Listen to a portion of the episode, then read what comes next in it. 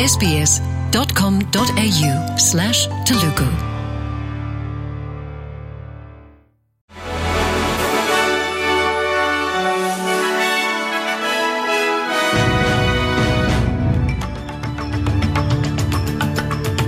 నమస్కారం. ఈరోజు జూలై పదమూడవ తారీఖు గురువారం.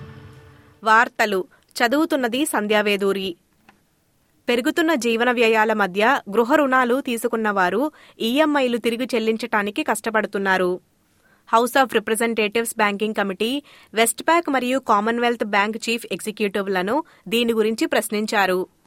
చీఫ్ ఎగ్జిక్యూటివ్ మ్యాట్ కమెన్ మాట్లాడుతూ ఈక్విటీ మరియు నికర వడ్డీ మార్జిన్ ఆధారంగా సీబీఐ యొక్క రాబడి ఇటీవలి సంవత్సరాలలో వాస్తవానికి తగ్గిందని విచారణలో చెప్పారు.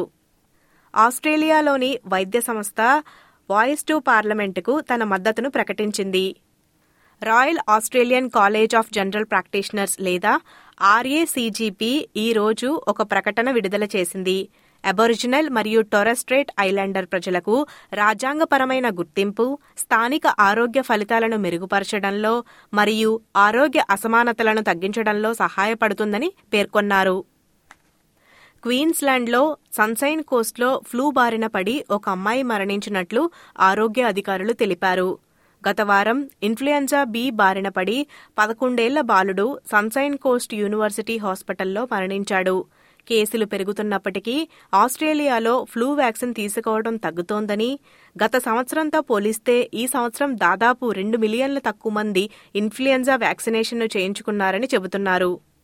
చైనా హ్యాకర్లు కనీసం రెండు యుఎస్ ప్రభుత్వ ఏజెన్సీలతో సహా ఇరవై ఐదు సంస్థల ఈమెయిల్ ఖాతాలను రహస్యంగా యాక్సెస్ చేసినట్లు యునైటెడ్ స్టేట్స్లోని అధికారులు తెలిపారు. కానీ జాతీయ భద్రతా సలహాదారు జేక్ సులివన్ మాట్లాడుతూ యుఎస్ ఫెడరల్ ప్రభుత్వ ఖాతాల ఉల్లంఘనను వేగంగా గుర్తించిందని మరియు తదుపరి ఉల్లంఘనలను నిరోధించగలిగిందని చెప్పారు.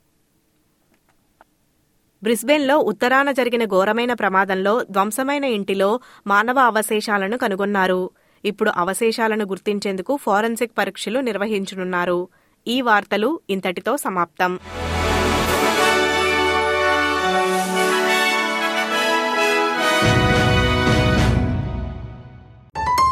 SBS Telugu. Welcome home.